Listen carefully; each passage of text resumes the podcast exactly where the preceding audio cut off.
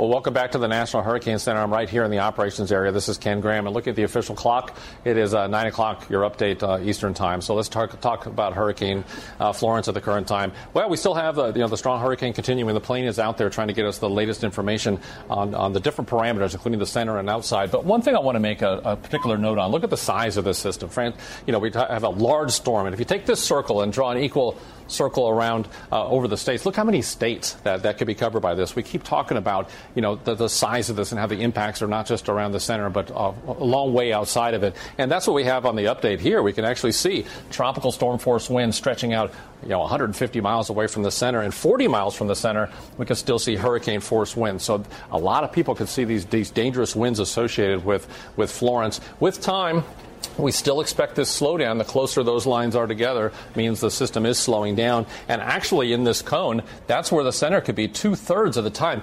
We have a lot of variability in this forecast towards the, the later parts of the, the, forecast period. So we got to look at that because that changes our impacts. And it, without a doubt, looks like we're going to have some great impacts, catastrophic in, in some, some regards. So let's look at those impacts. I think it's important when we start slowing down a system that's when you can get the heavy rain. It just prolongs these effects. More and more rain. These rain bands continue to add up those rainfall totals. We are forecasting in some areas 15 to 20, even greater than 20 inches of rain. In fact, some areas could receive 30 inches of rainfall, which is absolutely catastrophic. And it's not just along the coast. Look at these areas. It covers much of Virginia, much of North Carolina, and even up into Maryland, Del- Delaware, Pennsylvania. You get some great rainfall totals. So that's where we need to be aware of this, particularly flash flood dangers associated with this.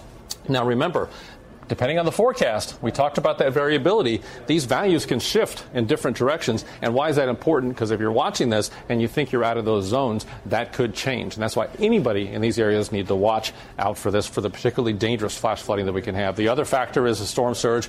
Anywhere along this area in pink, we have a storm surge watch. You can get greater than three foot of storm surge in these areas. That is life threatening. And that's why we have the, the watch out. And even when you look a little closer, I think it's really important to note when you a couple areas really a, a dangerous situation where the water is not just the barrier islands, the Pamlico Sound. Look how the Pamlico River, the water continues to go.